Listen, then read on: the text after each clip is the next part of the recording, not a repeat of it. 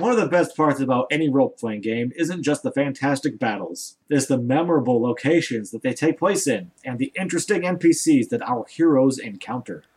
We are so excited to announce Extraordinary Expeditions is now live on Kickstarter. Extraordinary Expeditions was inspired by one of our favorite adventure themes, Dungeon Delves. Modular adventures that could be grabbed from the shelf and ran with little or no prep at all. The adventures are written in such a way that everyone at the table gets to experience their favorite pillars of roleplay. The first adventure from Extraordinary Expeditions is called Far Touched, and you all get it for free right now on our homepage at critacademy.com.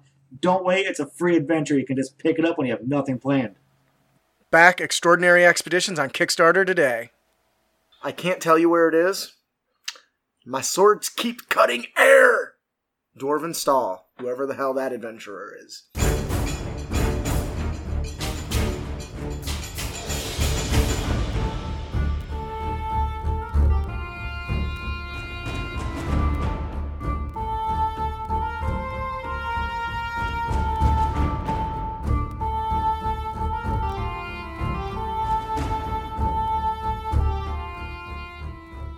Hello and welcome, heroes, to the Crit Academy. I am your host, Justin.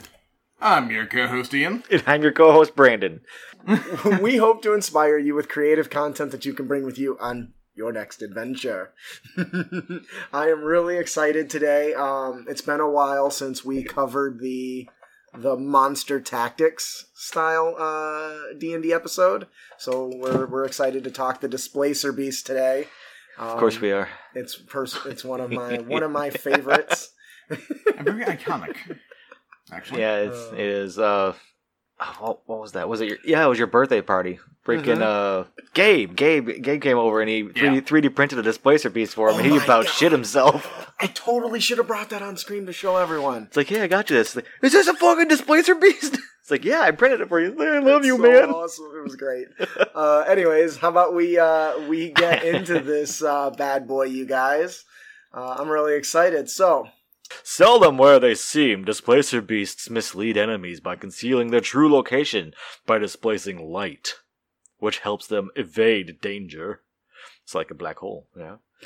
Aside from the Feywild, they also prowl the forests and caverns of the natural world, where their glowing emerald eyes appear to change position constantly as they stare out from their dark hiding places. that was really good. all right then. uh, Displacer Beast, because not everyone knows what a Displacer Beast is, right? So we really want to get into that. Displacer Beasts look like enormous panthers, but their barbed tentacles and illusions make them far deadlier. they quietly stalk their prey before bringing it down as quickly as possible in an ambush, which I love. Uh, and it's so funny. The lore behind this doesn't match the stat block, and we're going to talk a little bit about that. The Displacer Beast's cunning, stealth, and ferocity have earned it a reputation as one of the most well known predators in the Feywild. Now, the creature's images used in heraldry and literature to indicate a character or an organization that is elusive, tricker, tricky, and mysterious. Now, a surprise attack by a displacer beast means a quick death for most. the beast's speed is so great and its attacks are so fierce, it can swiftly drop anyone who is not prepared or trained for battle. So if you're a peasant, you're effed. Boned. Um, Not in a fun way. So the first thing we want to talk about is a little bit about the the mechanics in 5e. Right out the gate, that's going to be important because um, we're talking 5e. That's what we play at the moment. So um, while there's lots of cool other things, there, there's two real big abilities they got. Is they're a CR3. They've got um, avoidance and displacement. Um, so obviously, as we go, these are going to become really critical and are going to fall into some of these categories. This probably means they're difficult to pin down, right? Yes, they are very difficult to pin down. Uh, with their displacement ability and deft movement, uh, displacer beasts can avoid most enemies. Which means the uh, creatures usually enter battle as the aggressors. They attack the weakest targets first, using their maneuverability to slip past tougher defenses. And uh, when hunted, displacer beasts bring ambushes in thick forests or other places where they can quickly escape from enemies that prove too strong. Uh, if they are outmatched or gravely wounded, the beasts nearly always try to retreat unless starvation drives them to fight on in hopes of claiming a meal. So, So with that, um, the, obviously avoidance makes the most sense, correct? Mhm. Um, mechanically, um, the most com- the first thing that surprised me is the stat block does not have proficiency in stealth. Did you guys notice that? Yeah. Um, and so yeah, no, there's no there's no skill proficiencies. So for something as stealthy and elusive as the the displacer beast, I'm kind of I don't know why they chose not to give it proficiency in stealth. And for that matter, its passive perception's only 11. Yes. So if uh, mm-hmm. so far st- uh, raw stat wise, it's not living up to the hype of the lore that fits it. You know, I just like I had a, like a flashback to like the Dungeons and Dragons arcade games from mm-hmm. Which they did port to game consoles and PC, which is nice. And a boss fight they had in there actually was a displacer beast. And the way they, they depicted it is they had two on screen at the same time.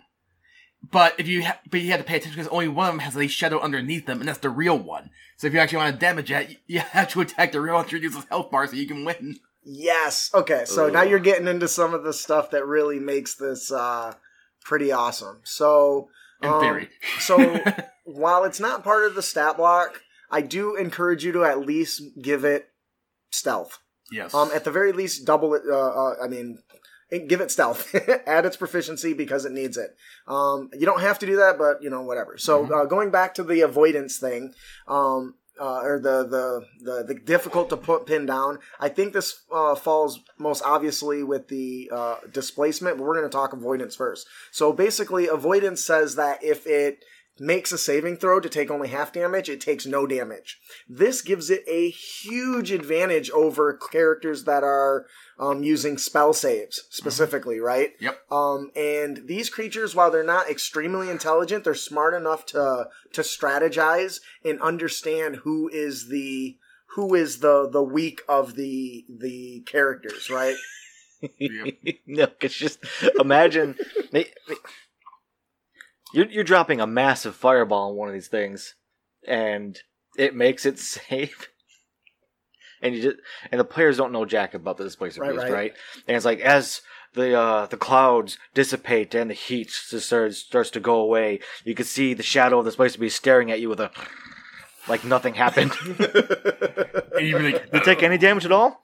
Fuck no. and I think that's you what don't, you do not believe so. but because of this, this gives us a good opportunity.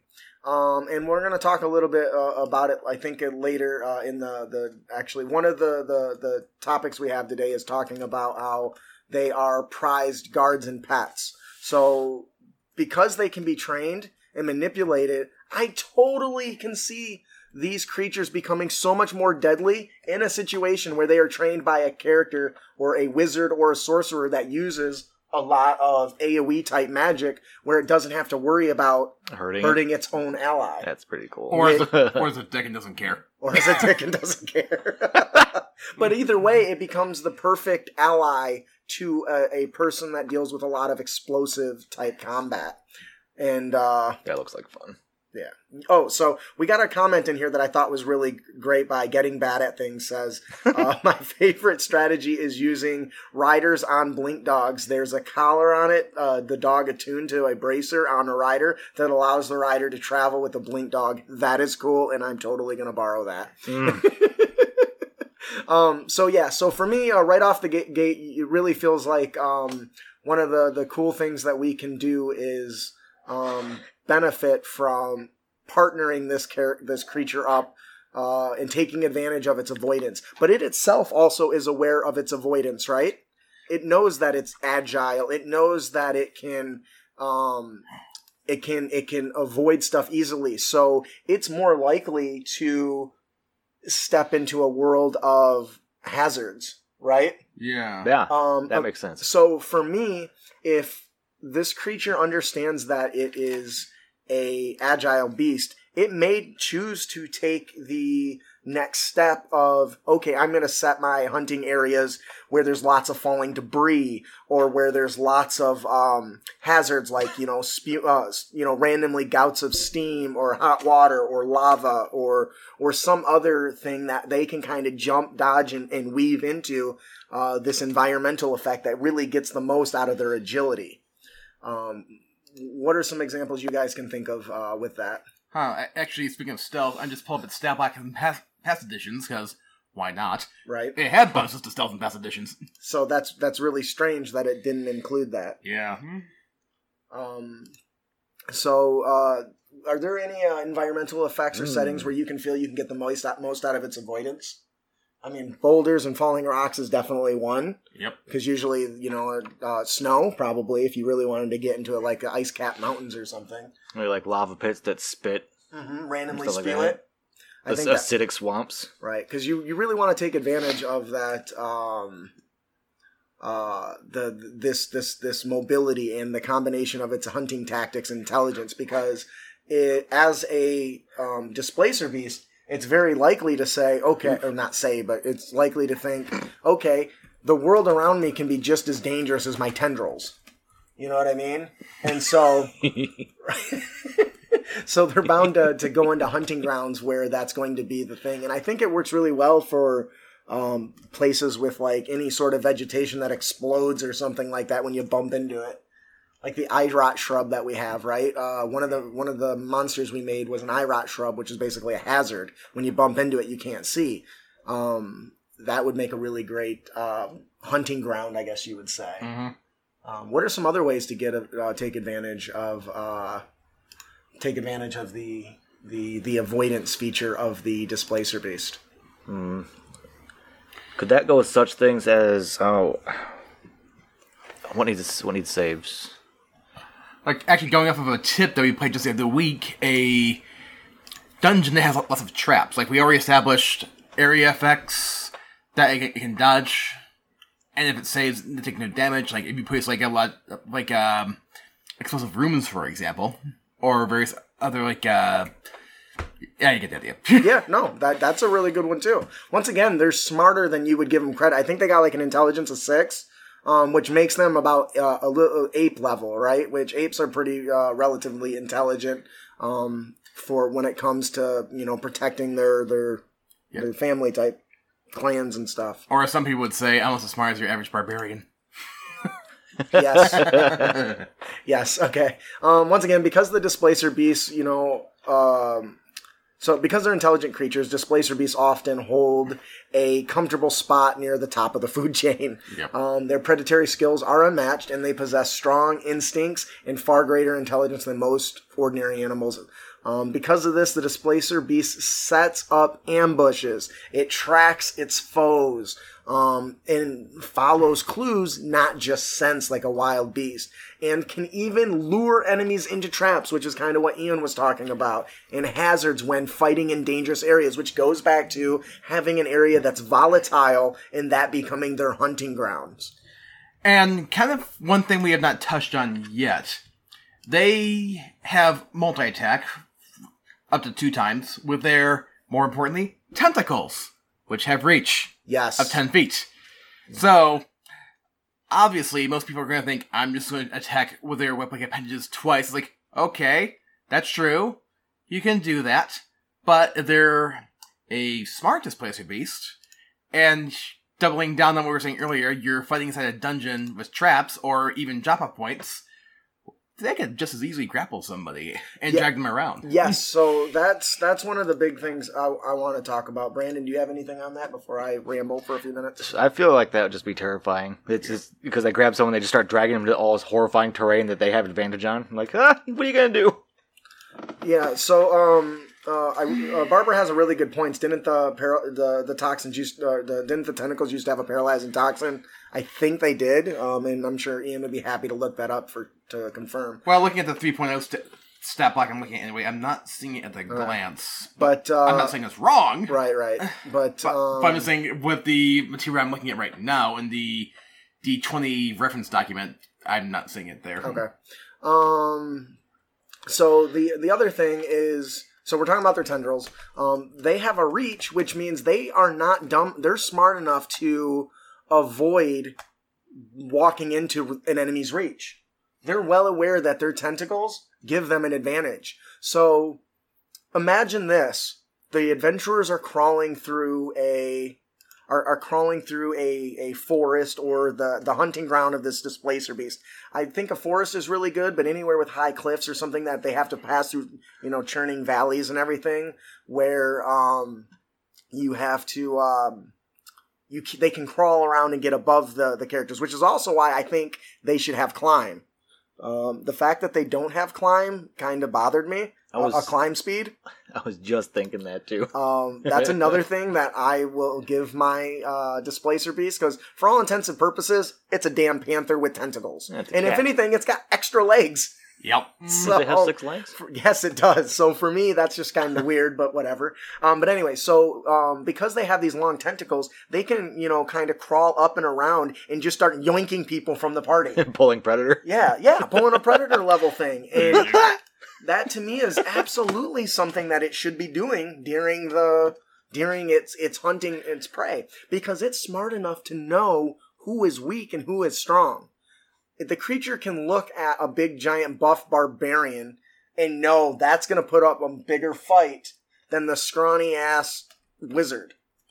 They may not know that that, that the the wizard has all this power, but they are smart enough to know that small frame means easier to control and hold. So I can totally see them um, reaching up and, and pulling uh, enemy or player characters right up out of the party into the trees and running off of them. Yeah.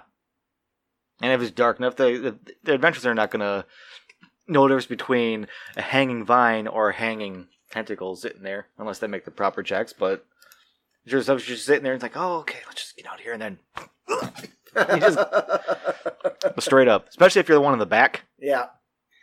Yeah. and your friends aren't paying attention. Hey, where'd Steve go? I don't know. Yeah. Something I find interesting too is looking at the stat block. We of course avoidance feature, obviously, which allows it to have a, a uh, take half damage from area effects or no damage and makes makes it safe. But it's its its displacement ability Yes. attacks against it have disadvantage when it attacks. And it says if it's hit by attack, each this trait is disrupted till the end of its turn. And this trait is disrupted while the beast is incapacitated or has a speed of zero. And go- going off of the step as I'm looking at, n- now obviously that's how the um, feature's built in fifth edition. right, but right. but in earlier editions, it just says attacks have a fifty percent chance of just straight up missing. Period. And it also has like a bonus of defense from range attacks, like plus two and 3, 3.0, 3.5, for example. But yeah, So this goes this goes really well with the fact that but I find it interesting that though that in previous editions it did not lose a trait. Well, here in this edition it does. yeah, that's so that's what that's odd to me. Yeah. Um, so moving on to the next big power that it has, i as Ian has pointed out, the displacement. This has so many potential advantages. Yeah. More than just the traditional, um, you have a chance to miss when they hit. Mhm. Um, to me, this means that the character, the, the creature can appear, it appears basically off of where it's at, right? Yep. People think it's, you know, a couple feet off to the side, which means it can use that to its advantage when somebody's chasing it. If it looks like it's two feet to the right and it knows that there's a hazard somewhere, a drop can- off. yes, it can give the illusion that it's. I was thinking like I was thinking like a, like a pit trap or something, uh-huh. or poisonous vines. It can look like as if it's running through that, and likely somebody is going to what Follow them. follow them right into it. And so if they're chasing it, especially if it's carrying one of your allies that it just picked up from the middle of trying to take a nap, it you can utilize that in a way that you can the characters will chase it through the hazardous terrain. In this case, uh, let's think spike growth or the magic spell, right? That can be just a regular pile of vine bushes. Um, and so that's just one way that we can take advantage not of the mechanic of it missing having a chance to miss, but the visual fact that it's not where it appears to be. You- What do you guys think about that? he just ran through that green liquid. It must be safe. Well, you can even go with that more if it because it has that high avoidance. It can Uh-huh. also Just do it. yes and and so there's i don't know it's just it's it seems like something that it gets overlooked because of the way it functions um oh barbara's got a really great point here talking about having it run right through or near a, a patch of vine blights. Um, and that's a really great example where now they now have other things pissed off that they're chasing. So it just kind of you know snowball effects or displacer you know displacer beast tricks your ass into running into it which is really cool. Um now Excuse it me. is worth noting that it is a magical illusion right? So you have to see so that can be taken advantage of um, but i also think that that's part of the strategy that you can give your your your players your your characters they can develop a strategy uh, given them Arcana check. You know that the it's an illusion, so maybe they can um, peer peer through it. Is there spells that give true seeing or anything like that? I can't think of anything right True off the. True, Um, well, true sight, but I don't know if there's a spell that gives that or anything. And it actually did say once again in previous editions, if a character has true sight, this displacement ability does nothing. Yes, and and I really think that that's I say I say past edition because that is not seem to be the case in this in fifth edition. Yeah. Um, and that's those are kind of the, the, the core features that they have. But it is worth noting that the displacement they're not only are they trying are likely to keep their distance, reducing that they can, the chance that they can get hit. They also are covered in displacement, which reduces the chance they are going to get hit. And overall, their versatility on avoidance is just bar none uh, terrifying. And now comparing this, I think to get the most out of it is the combat tactics you want to use when you employ them. They're not going to just go run up, hit, hit, hit, and wait until they're dead. And something I want to point out too is they have a relatively low AC. Like in the stat block, it's like a what a thirteen. Uh, I think so. All right, so uh, so the displacement Yes. ability, I believe when you add disadvantage, I think it adds what effectively a plus four, plus five more or less. So yeah. right. So you're effectively looking at what might be considered a effective plus 17 AC, which I would say might be what, what, what would you say is higher than average for creatures in general. But I'm sorry, I wasn't listening. I was So- reading something. So eff- effectively, we make his AC about like uh, 16, 17, 18. So would- Approximately, yeah. yeah. So would you say that especially at lower levels that would make it higher than average per se? Oh yeah, absolutely. Um, so it's like a punching bag, but not really. Yes, it's a punching bag you can't hit. Um, so we got a couple comments on blind fighting. I totally think that that quantifies as not they, they that they would be uh, able to not be affected by or tricked by the uh, displacement. Yeah, it'd probably work. Wow. I don't know Man, much about feats. Well, you have two of them. I heard you. Hell. God damn it, Um, but yes, I do think blind sight would work. Tremor sense. There's a few other senses that would work. And honestly, if a player came up to me and they realized that it's an illusion, Mhm. I would totally reward them if they decided to like do. I want to close my eyes and listen. So maybe offer them a perception check to detect where it's at, and then if they succeed the check, they you don't impose the disadvantage granted by the uh, by the uh, displacement. If I was being snarky, I'm like, well, you already have a disadvantage, so why not? Jesus. I succeeded in my perception last night. What? Fucking Kira her earrings. Barbarian with advantage on listening. That's a good one. I Yeah. like that. Oh, that's Um, funny. So, uh, t- so those are lots of good stuff. Looks like we got a really nice little comment here from Splinterverse. Thank you for joining us. Big fan. Mm. Uh, do you want to tell us about it? oh, yeah, sure. Uh, a free adventure hook. An evil uh, despot. Yeah, Despot?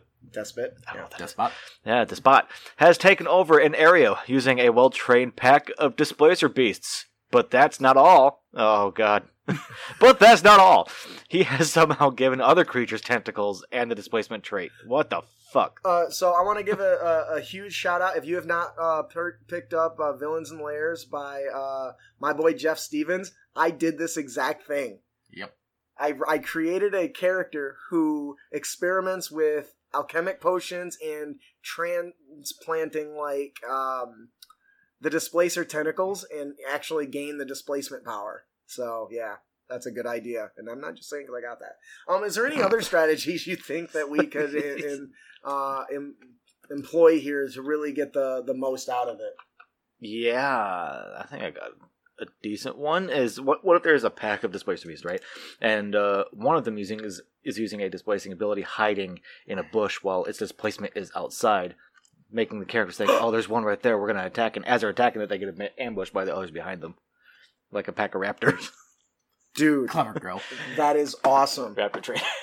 That's the that's the kind of shit that I was talking about earlier by utilizing the fact that they appear where they're they appear somewhere else. So if they're in a bush and their image is next to the bush, the characters are all going to attack it, and now they're going to get ambushed from behind, and then not even be able to hit those. They just probably get. I just imagine they get like tentacles just coming out of the bushes. Yeah. Yeah. Now, kind of going off that, we could like, like it, it is worth mentioning that according to the established lore that's written down at least, that it's rare to encounter normally more than two displacer beasts, because they're usually at best they made a pair at a time. But some of them might um, become a leader of a pack of other wild predators because they like to establish dominance within within a pack, and they prefer to attack other animals rather than humanoids. Now, Yes. obviously, you're a DM, you can choose uh, to not do this, but, but once again, you're the DM. Yes. Um, I love this idea, and I think it's really great. And we actually had uh, Barbara says uh, using the pack of displacer beasts, but they arrange themselves to only look like one beast that is moving at impossible speeds. That is cool as hell. when you think there's one, but there's many. oh my god, yes, that's awesome. It also made me think too. There's a lot of creatures uh, that mimic other creatures in nature. Uh-huh. Like there's octopus that can make this look like snakes and such.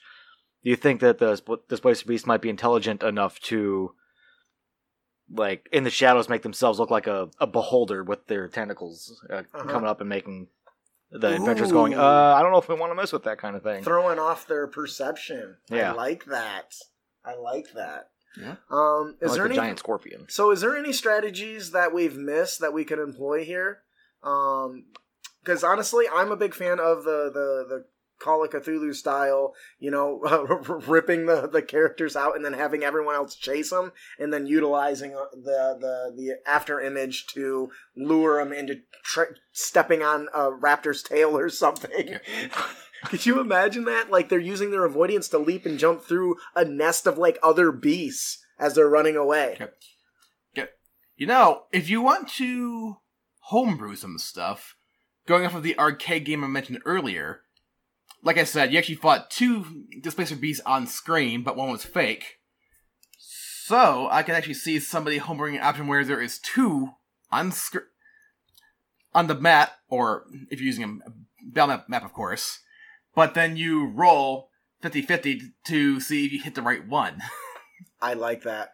I like that. And you you can even go even farther with the um you could even go um okay, um giving intelligence checks until the characters are clued into the fact that they can see the shadow Yep. and like making it easier to hit them or something along those lines. Mhm.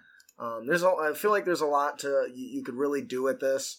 Um, it sounds like we've got some pretty good ideas. The idea of the tentacles flailing and giving the illusion that there's something else is really cool. Using their illusion to chase uh, other targets into other hazardous terrains. I'm instantly thinking of what is the elemental uh, name? The the the, the little uh, Dune Gurub, the Dune the the Gurub- Dur. the Dern. You know those things look like boulders. So if this thing can easily dodge them as it's after it's dragging one of the player characters with it and run right through a field of these big boulders, and as the characters run through, stompy stompy, and they all wake up, and now they start rolling after them. Uh, that just sounds like uh, an absolutely uh, a fun encounter that I think would just be. mwah.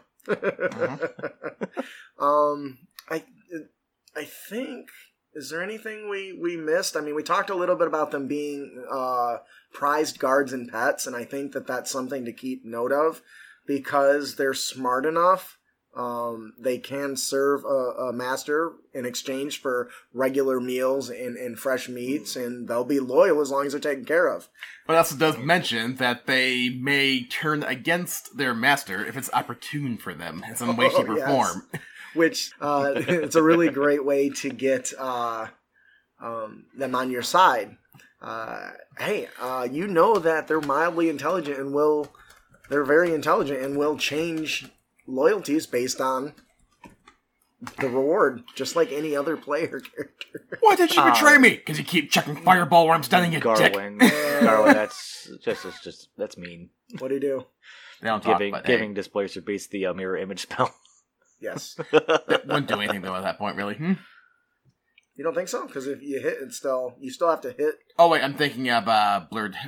Yeah, yeah, you Yeah. know, yeah, because Blur does do the displacer thing, but Yeah. with mirrored image, not only would they have disadvantage on the because of the the uh, the displacement, but even if they managed to hit, Yep. it would hit an illusion. yep. Jesus. All right. Well, I can, Yeah. Shit. Get or as somebody else indicated in chat, their master casting like a major illusion. To, Oh, yeah, I saw that. Ooh, I love it. Yep. There's just so much you can do. See, this is the perfect pet, for the illusionist wizard. Mhm. Like everything around you is fake. So is the big giant cat you're chasing. Actually, speaking of cats, like one guy's like, "What happens if you try to use an illusionary spell to create a small red dot on the floor, distracted this place?" Um, what the? I, I, I approve of this message, and I would totally reward a player with inspiration for that, and at least make give it where it doesn't affect it for one round. Get it, get it. Which on a hit, it stops the displacement. I think, right? If you get hit, or only when it's unconscious. I don't remember. I think on if it hit. gets hit, if it gets hit. So Yeah. I would totally be on board with that, and you should too. All right, I think that'll do it for our main topic, you guys. Um, this was so much fun. We need to do more of these. I love just shooting the shit with all the different strategies we can develop because that's going to benefit all of us as DMs and as players. I think. Um, Well, what? Ian, what's your favorite monster? ooh, that's a tough one. Just because there's like so many. Uh, you know what? I'm just gonna say it. I always seem to gravitate for some strange reason towards the flame skull. The yes, flame skull. I love the flame skull. It's awesome. It's underutilized. Yeah, We'll Yes. talk about that next week.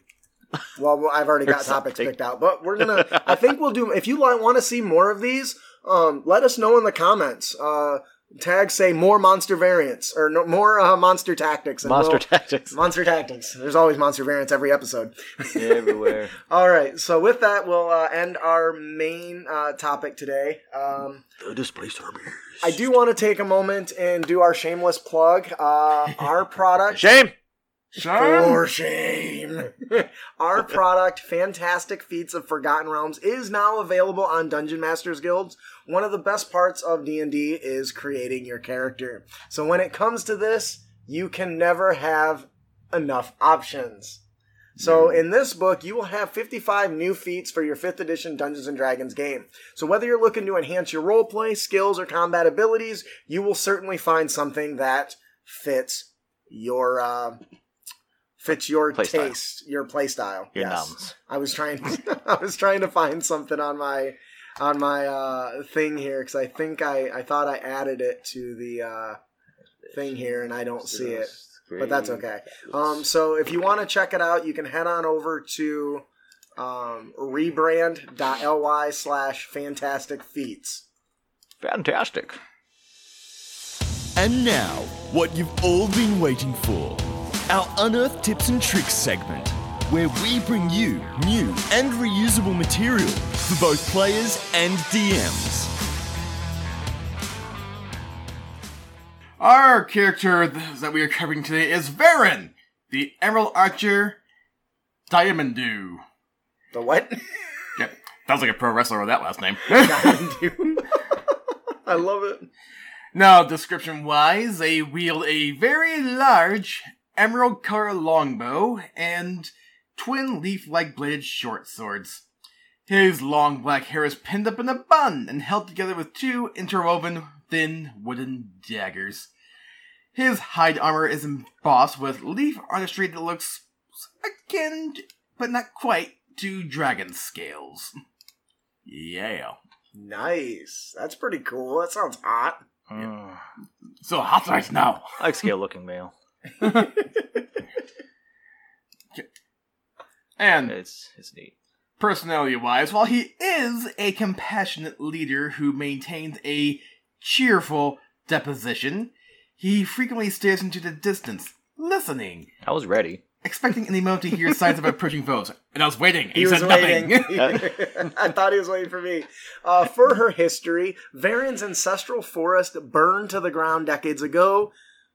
he grew up in a desolate wastelands on the fringe of large human uh, city, unable to quite fit in. Almost like the um, elves in the uh, Dragon Age games. Yeah. Yeah, that's another uh, topic. Anyway, So, what do you guys think about this character concept? I don't know. What's his motivation? yeah, what's his motivation? Oh, was that me? No, it's me. Oh, let's hear about the motivation. Well, his motivation is he carries around the black arrowhead that he found after his forest burned down to the ground. And he believes that his home burning down was not an accident. And the arrowhead is the only evidence he has finding the one responsible, so he wants to shank whoever did that to him. Can you blame him? no, I certainly don't. I don't. All right, now what do you think about this character concept, assholes? It's decent. I think a good player can uh, get a lot of mileage out of this for sure. And um, a actually an arrowhead would be an interesting way to, way to use evidence because there must be something distinct about it to because let's be, be real. Otherwise, an arrowhead is an arrowhead. So good luck matching an arrowhead to other arrowheads. That's true. But it's a black arrowhead. What if it's made of like obsidian? well, it might be black because it's charred. But if you Because take forest That's fire. what I thought. if, if you take it and you look at it through the light and it looks like volcanic glass, and you think, oh, this must have come from like the, the dwarves or something because they're hiding in the mountain. Those motherfuckers burned my forest to the ground. Yep. So you never know.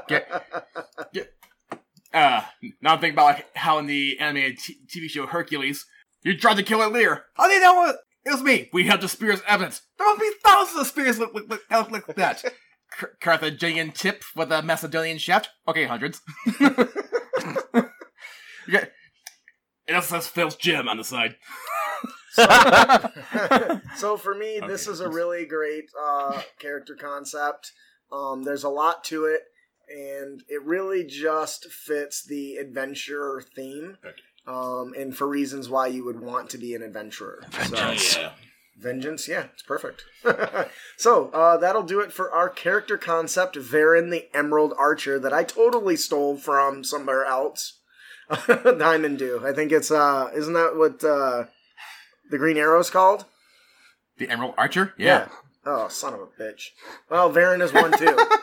Anyways, uh, moving on to our monster variant. Uh, well, Oh, see, see in, that's funny. we'll see- we'll see in court Netflix. right? Our monster variant is the Sorcerer Initiate. Um, so in order to build the Sorcerer Initiate, you're going to start with the Satyr stat block. You're going to drop its lost, or you're going to drop its skills, ram, short sword, and short bow. We're going to give it some new stuff instead, alright? I'm a big fan of some of this stuff right here. So the first thing that we're going to do is we are going to give it the uh, empowered spell twice a day. So when the sorcerer rolls damage for its firebolt or scorching ray, it can re-roll up to two damage dice. It must use the new results. That sounds familiar. That sounds like what? That sounds like meta magic to me. Uh, yeah. Uh, Then we're also going to give it Twin Spell twice a day. When the sorcerer casts its Firebolt, it can target a second creature in range with the same Firebolt. If you haven't figured it out, we're going to be giving it some Firebolt action. And then we're also going to give it a Wild Magic Surge, which can trigger once per turn. When the sorcerer rolls a d20 on a result of 5 or lower, that's nice. Not a 1. Huh. Uh, the sorcerer rolls on the wild magic surge table in the PHB. If the effect is a spell, it is too wild to be affected by the empowered spell or twinned. And if it, it normally requires concentration, it does not now, and the spell lasts for its full duration. So, Uh, yes, the the, the Wild Magic Surge table. I still remember in my uh, tu- now Tuesday game when a when the, when the party sorcerer had to, to roll on it, and he ended up casting Fireball on himself, and the kaboom, yo. and the bard was standing next to him. Uh, that's okay. They were level four. no one knows how he said "were." That's funny. Um, all right, so, so uh, we're not we're not done here. So anybody that's been uh, there was an announcement made by Wizards of the Coast. They are renewing the player handbooks and the monster manual, and they're updating the monsters blocks. well, we didn't know how yet, to be fair. Well, they showed some samples. Well, from one document from one adventure that they're anyway. but it gives us one of the core features that they want to do, and they want to take spellcasters specifically and make them less complicated for some dungeon masters to get right to the point. So because of that, we have a new action called Firebolt. Imagine that. You make a ranged spell attack. It's going to have a plus five to hit and it deals 1d10 damage. And light shit on fire if it's flammable. Pretty simple. Then we're going to give it Scorching Beam that recharges on a six. It's a ranged spell attack. The sorcerer creates three beams of fire and hurls it at the target within range. It can hurl, and I spelled hurl wrong. It can hurl them at one target or several targets, and it must make an attack for each ray. Each one deals 1d4 damage. But we're not done. nope. We're also going to give it a reaction because what would a reaction or what would a monster be without something cool that happens on the other player's turns? So we're going to give it weakened shield that recharges. Now this is my first time I think giving a reaction Mhm. a charging feature. Um, it's going to have a reaction of weakened shield that recharges on a 5 or a 6, and when the sorcerer is hit by an attack or targeted by magic missile, it sounds familiar, the, the spell it can use its reaction to create an invisible barrier of magical force to protect itself, giving the sorcerer's uh, AC bonus a plus 3 until the next turn. And that's versus a plus five usually, right? Yes, which Ah. is why I called it weakened shield. Right. Because he's an initiate. He hasn't quite fully formed it. Only like half the shield forms, or maybe it's kind of wobbly or some shit. I don't know. Wobbly. I don't know. It's like one of those thin sheets, of, thin sheets of steel that you go with. Oh my god, that's funny. Mhm. Um, so uh, this is a pretty straightforward monster, but I really wanted to tinker with the new one of the uh, new new couple things, the new format WotC's doing, as well as the the the reaction with the recharge. What do you guys think? I like it. It sounds fun. Yep. And with its uh, what was it empowered spell? It's. Mm, it sounds like it's guaranteed to at least hit hard twice. Yes, and that I think that's the point, right? And then maybe a, new, a newbie spellcaster, but he's just dangerous enough to be threatening. Hmm.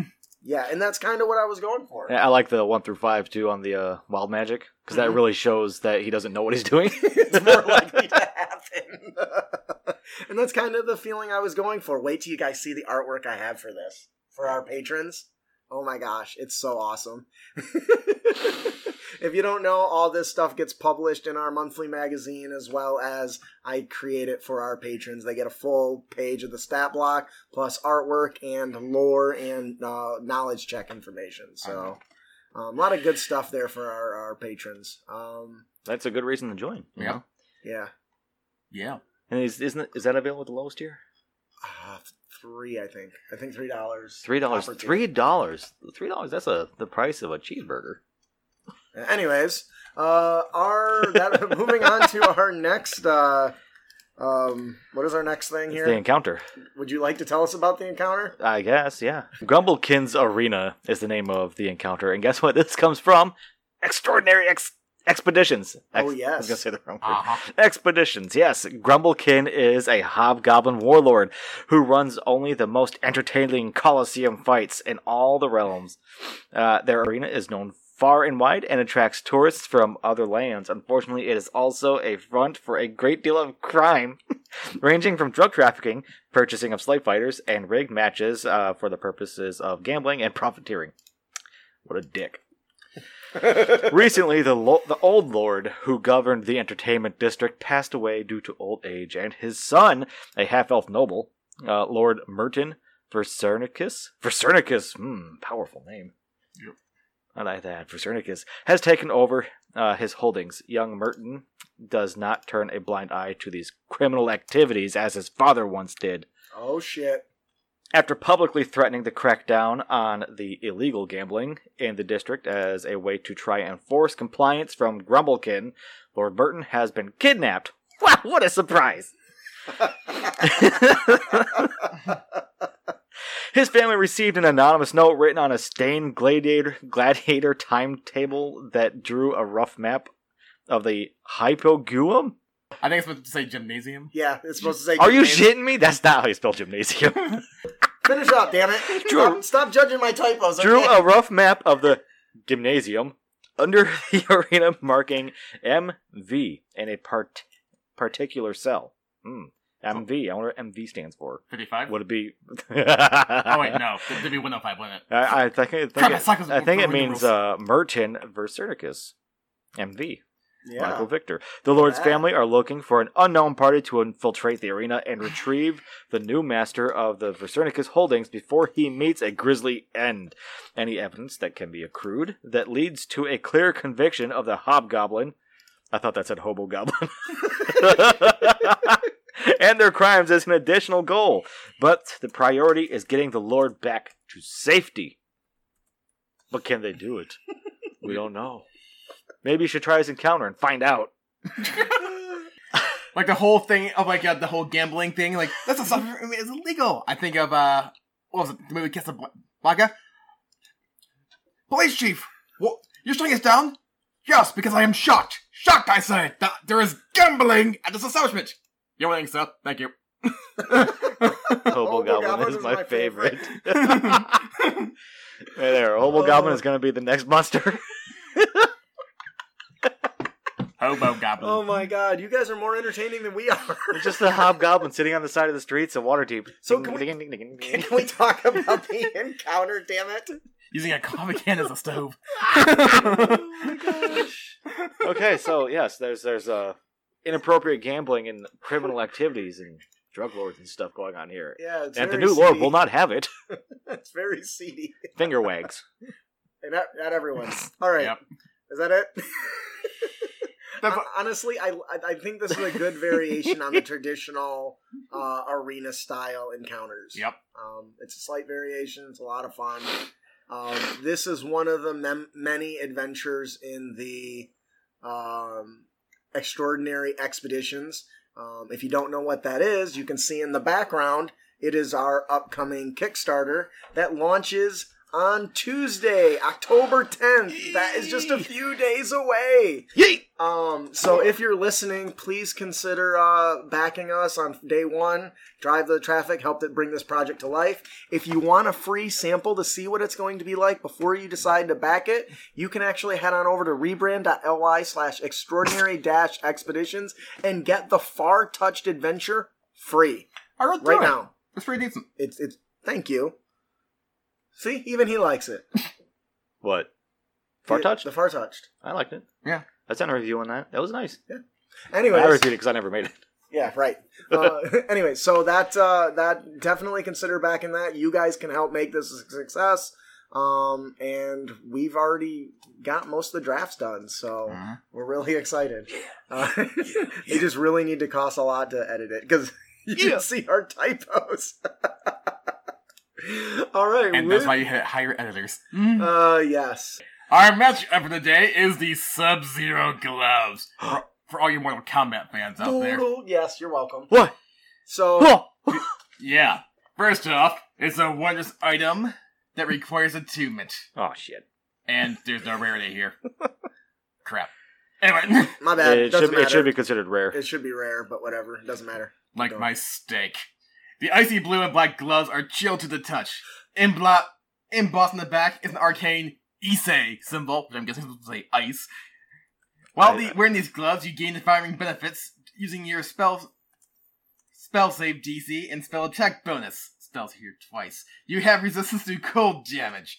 You Ooh. gain plus one to your spell save DC and your spell attack roll when you cast a spell that deals cold damage, like ice. You can cast a Ray of Frost cantrip, and the speed reduction is reduced by an additional 5 feet. Suck it. Suck it! And, as an action, you can release a blast of ice cold wind from your gloves that freeze the ground. The blast covers a 10 foot square area centered on the point you choose within 30 feet of you. The air becomes coated in the slippery ice and is now considered difficult terrain. When a monster moves onto or on the slippery air for the first time in a turn, it must succeed on a dexterity acrobatics saving check or fall prone. This feature cannot be used again until you finish a short or long rest, and I'm guessing it uses your spell save DC. Go, yes, go ahead, Okay. Brandon. it's awesome. No, it's uh, we have a uh, uh the patron game once a month for the Emerald tier people, and uh, Justin here is like, hey, what I want you guys to do, um, we need you to tell us why you joined the uh, Zhentarim. Is it the Zhentarim, and I need you to to pick a rare magic item. And like, well, shit, I'm I'm a gun mage. What kind of rare magic item is gonna have?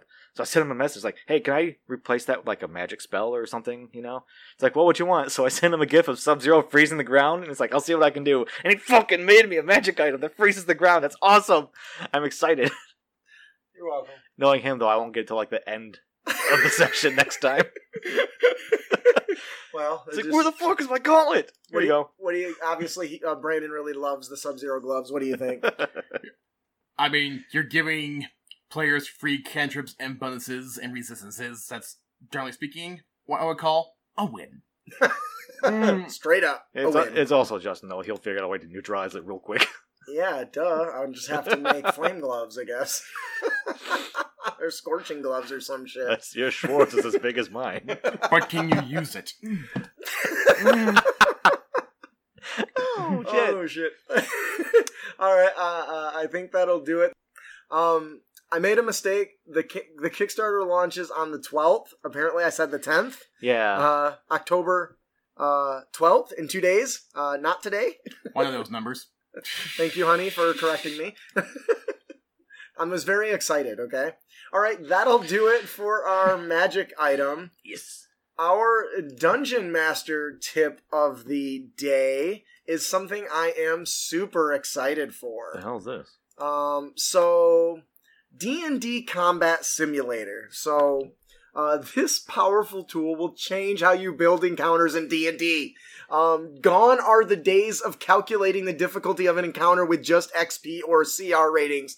D&DCombat.com has a fantastic browser-based program for running dozens of D&D 5e E combat scenarios in just seconds.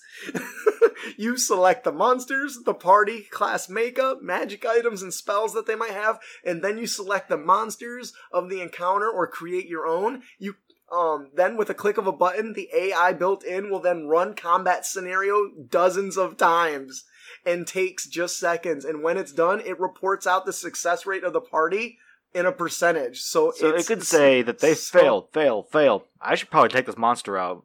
yes. Fail, win, win, fail. well, it gives fail, you even a win. Ooh. percentage. so if they fail a bunch, it goes to a uh, uh, it goes down to a, a percentage. So okay, I added this monster. They are at a, like a thirteen percent chance of winning. Um, you do it again, and now it, I take out that monster. It's at a sixty percent chance. Okay, that's pretty good. Maybe, and you can swap them around, and it's so freaking easy. Um, I fell in love with it. I did a longer 20 minute example on our YouTube you can go watch, but um, I have never been had a, a, a hard on for software before, but my dice were rocking. What the fuck? And I've definitely had encounters where I'm like, oh, the player should be able to handle this. Five net translate later. Yes. Ah, sorry guys. Shit. Uh, Um, and for somebody like me who's constantly building new monsters, this is amazing because now I can compare my monsters uh, more than just what the DM the the the stats say it should be.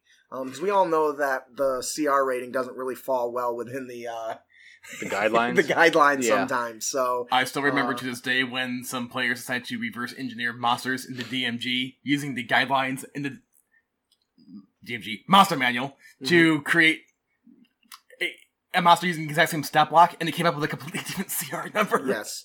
Um, so this um, now it is worth noting this is in beta. Um, and there's constantly new stuff. I think it's only like 60% done, but it is more than enough done to start using it right now. Um, and the co- the creators taking a lot of feedback and improving upon it. Um, I highly recommend checking it out as a dungeon master. Um, no longer do you have to stress over whether your combat's balanced or imbalanced. Uh, and what's cool is it takes all the data from everyone's running stuff and it learns from it, which is really cool. Yeah. Uh, great. So, uh, Oh, Wow. so Skynet. Prototype. Skynet. oh shit. All right, I think that'll do it for our Dungeon Master tip. Uh, our player tip of the podcast is, Don't be a dick. and you can avoid dickitude by listening to Brandon. Uh, role playing an elf. Elves are a people of deeply felt but short lived passions. So they have ADHD. They are easily moved to delight, delighted laughter, uh, blinding wrath, or mournful tears. They are often joyful, tempestuous, uh, wild and extremely friendly. Many other races see elves as flighty or impetuous, but they never shirk their responsibilities and commitments.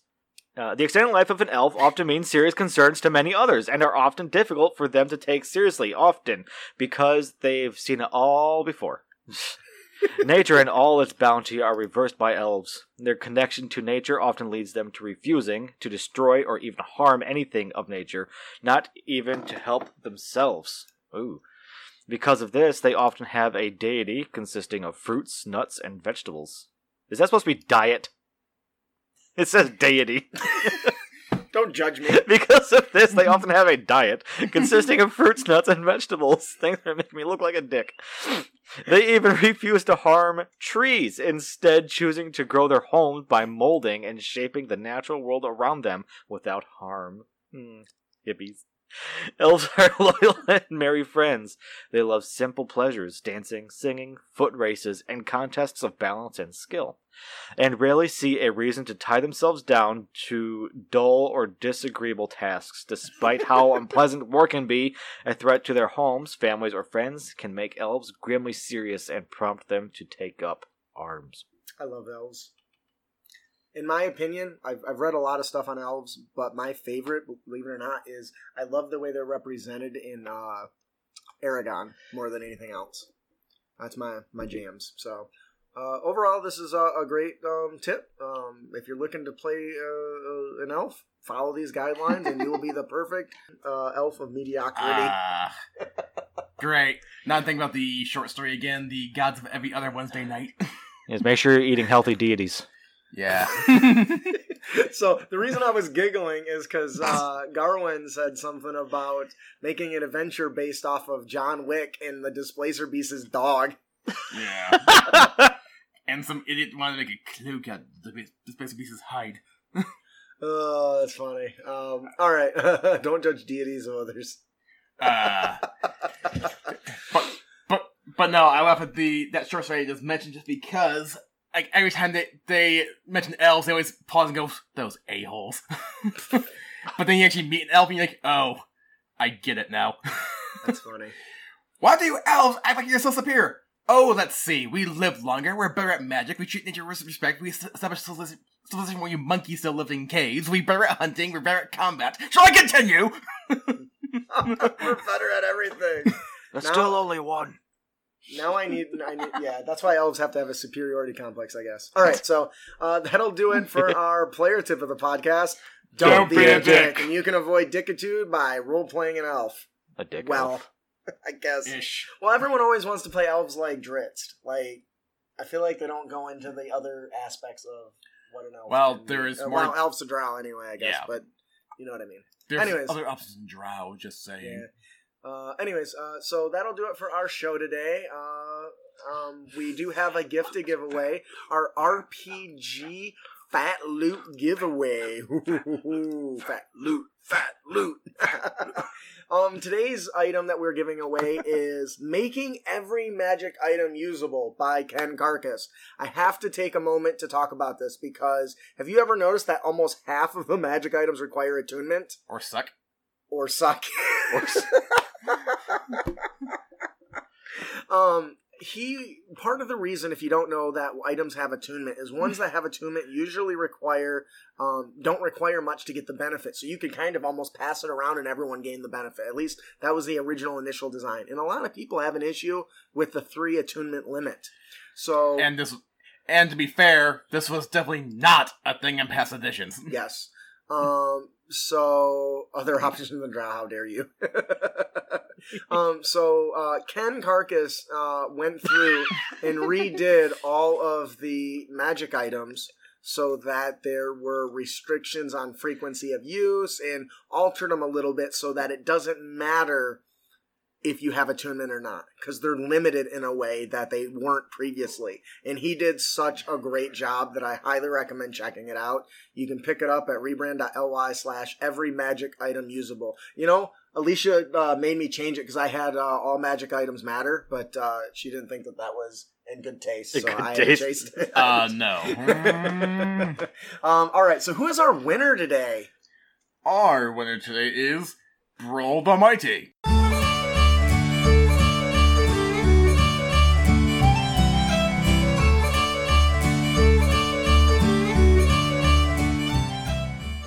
Didn't win? No problem. Head on over to critacademy.com and subscribe for your chance to win.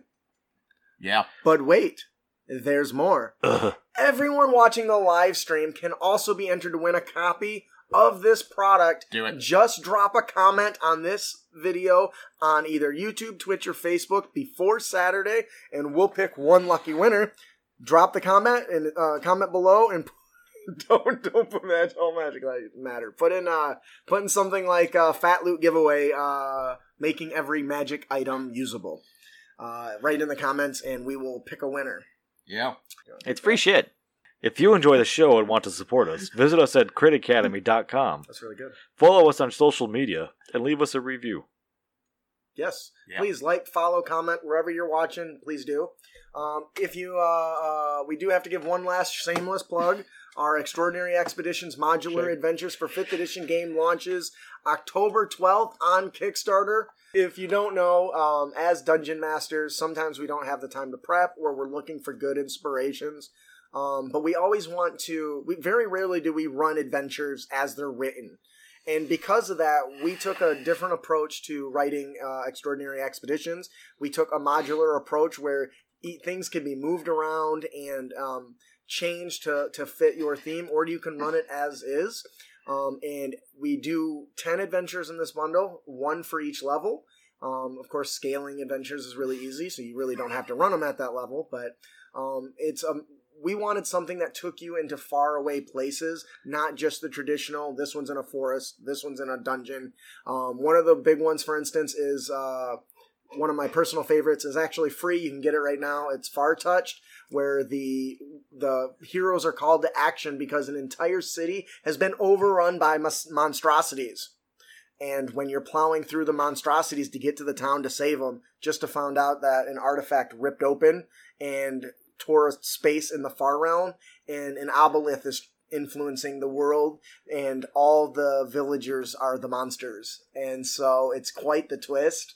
So if it's an adventure, if you like adventure like that, that sounds really fun um, and different. I don't know. How does that sound to you guys? It sounds like a kick kicking the morals to me. Yes, um, yes. But also being able to delve into the far realm, and since you obviously do this at level five and can't actually fight an aboleth, it becomes more about what other ways can you convince him to stop trying to mutate this entire area. Um, which is just so much fun. So please consider if that sounds like something fun to you, you can pick it up below. In Extraordinary Expeditions is going to be a lot more of stuff like that. Not every fight is meant to be fought. Yes. No. So. Worm God. All right, I think that'll do it for our show today, you guys. I am your host, Justin. I'm your co host, Ian. I'm your co-host Brandon. Thanks for listening. Keep your blades sharp and spells prepared, heroes.